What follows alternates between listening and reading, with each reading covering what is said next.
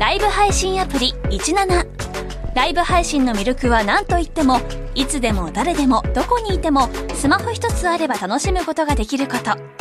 17ではライバーと呼ばれるライブ配信者によるトーク音楽バーチャルやゲームなどの様々なライブ配信や著名人を起用した番組配信を24時間365日お届けしています。さらに現在17では月曜日から金曜日の「オールナイトニッポンゼロをリアルタイムでライブ配信中。パーソナリティやスタジオの様子を映像付きでお楽しみいただけるほか17限定のアフタートークもお届けしています。ぜひアプリをダウンロードしてお楽しみください。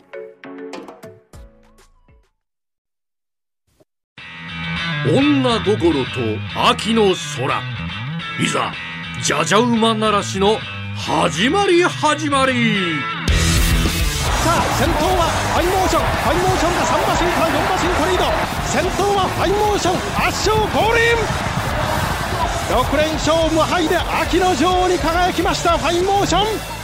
テイエムプリキュアとクイーンスマンテが先頭だ。さあこの2頭の争い直線に入っています。クイーンスプマンテテイエムプリキュア外から懸命に追ってくるのは16番のブエナビスタ。しかし逃げている。大逃げだ。クイーンスマンテとそしてテイエムプリキュア届かないのかブエナビスタ。まだ差がある。クイーンスマンテ声援プリキアおお外から追ってきた。ブエナビスタ。ブエナビスタたすきかクイーンスマンテだゴールイン。逃げ切った7番のクイーンスマンテなんと200の表紙を通過して赤い糸が先頭に立った赤い糸が先頭だ2番手レイパパレ3番手外から5番のステラリアも追い込んでくる先頭は16番の赤い糸赤い糸先頭2番手には5番のステラリア入って合輪その技どうでしょうか？34頭並んでいました。レイパパレ比べる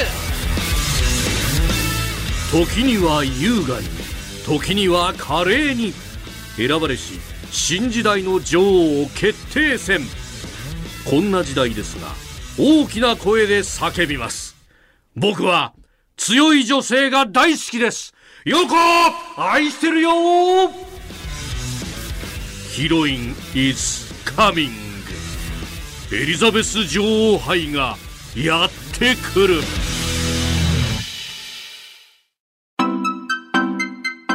増山さやかのビギナーズラック。ニッポン放送の増山さやかです。辛坊治郎ズームそこまで言うかのスピンオフ番組増山さやかのビギナーズラックセカンドシーズン。この番組は競馬予想番組です。私増山が忖度なく名前と直感だけで競馬の G1 レースを予想しています。今回予想をするのは11月13日今週の日曜日阪神競馬場で行われる G1 レース。エリザベス女王杯です。距離は2200メートル、えー、このエリザベス女王杯は3歳以上の牝馬。若手からベテランまでが出場できる女王決定戦。3歳以上の女の子だったら誰でも OK よっていうことですよね。いいじゃないですか。3歳までとか言われちゃうとねなんかねちょっぴりこう寂しくなるんですよね。これさもう若手からベテランまでってことはアナウンス室で言うとですよ。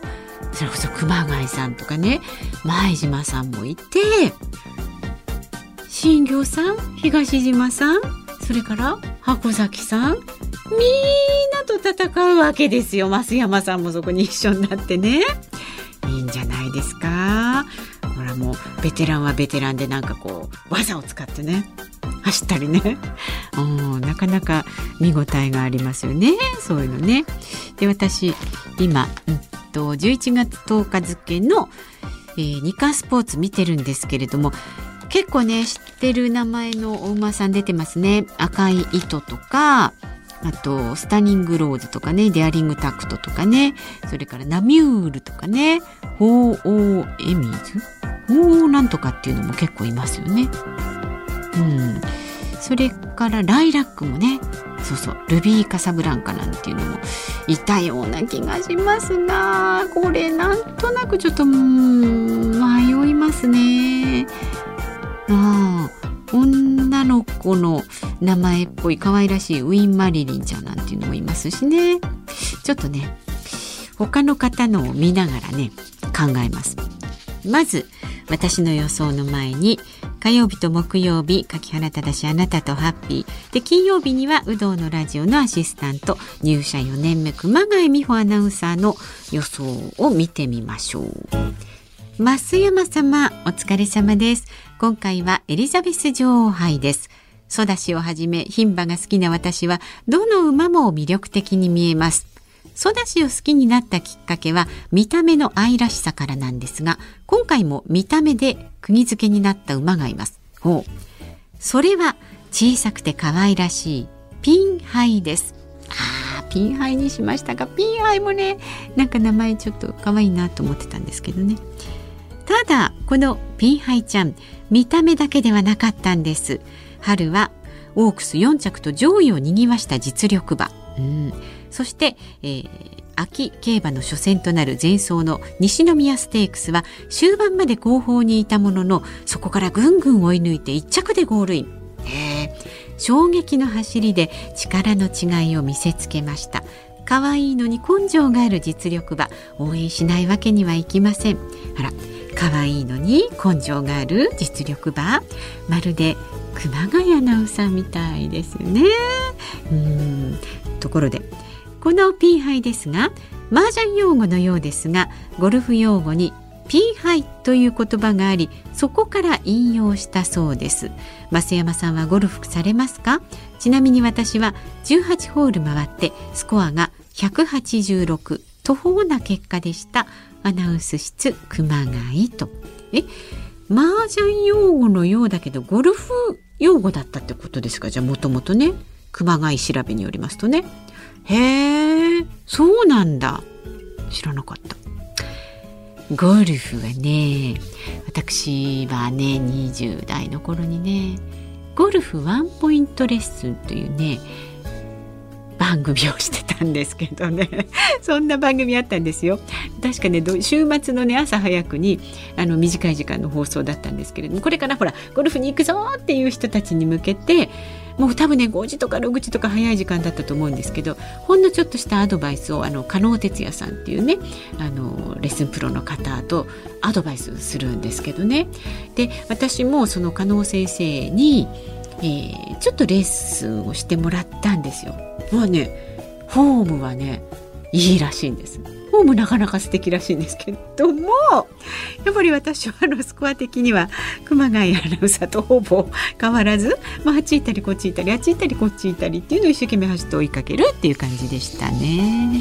はいはい、で何でしたっけ？ピンハイね熊谷さんピンハイね。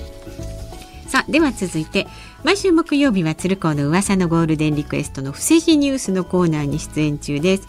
そしてそうそう。来週の15日火曜日16日水曜日18日金曜日。お休みの新業アナウンサーに代わりまして朝6時から飯田浩二の OK 工事アップのアシスタント頑張ります入社3年目内田裕樹アナウンサーの予想です。増山室長お疲れ様です。内田裕樹です。今週はエリザベス女王杯の予想をお送りいたします。今回推奨する馬はマジカルラグーンです。増山さんこの馬の名前初めて聞きますよね。そうねマジカルラグーン初めて。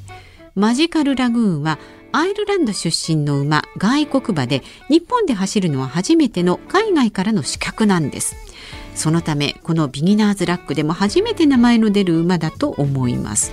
確かにねえっ、ー、とね外っていう字がねついてるんですよねマジカルラグーンの上にね。なんだっけ？なんて言うんだっけ？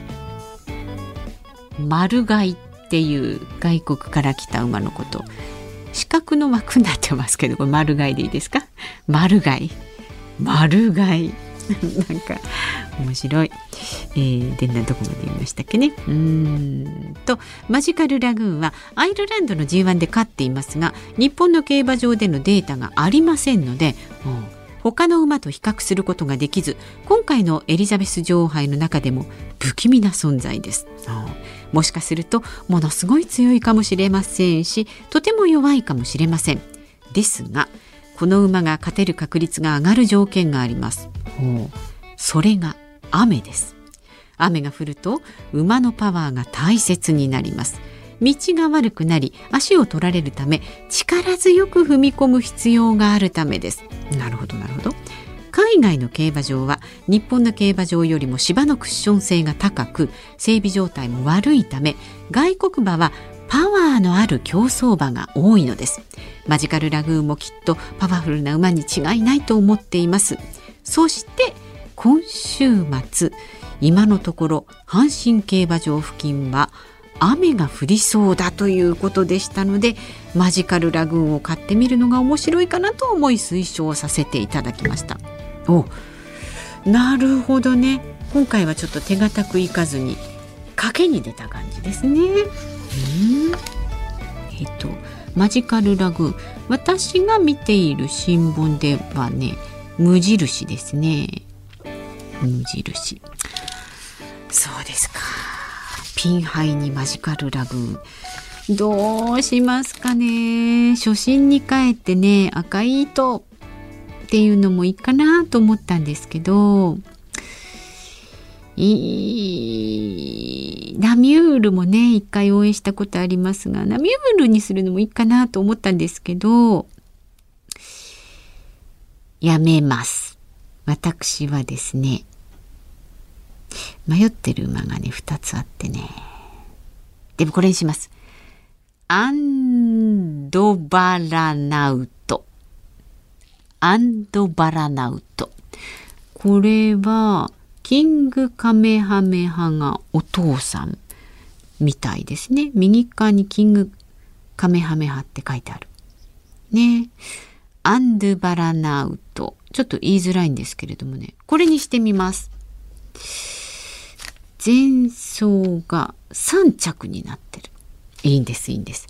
アンドバラナウトでいきます。さあ、では私の予想はアンドバラナウトですが、最後にアフロディの予想を見てみましょう。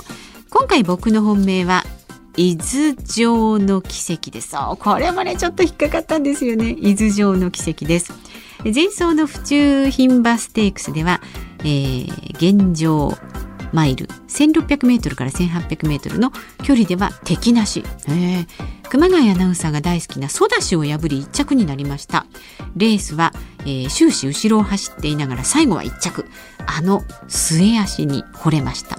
今回もきっと来てくれます。あ何？ずっと後ろ走ってたんだけど最後に後ろからグワーもうかっこいいですね。ドラマ作りますね。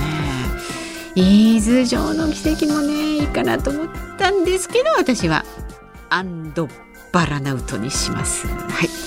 レースの結果やね感想など来週の金曜日に配信されます。この番組でお伝えしますのであなたもどのお馬さんにするか女の子の戦いですからね。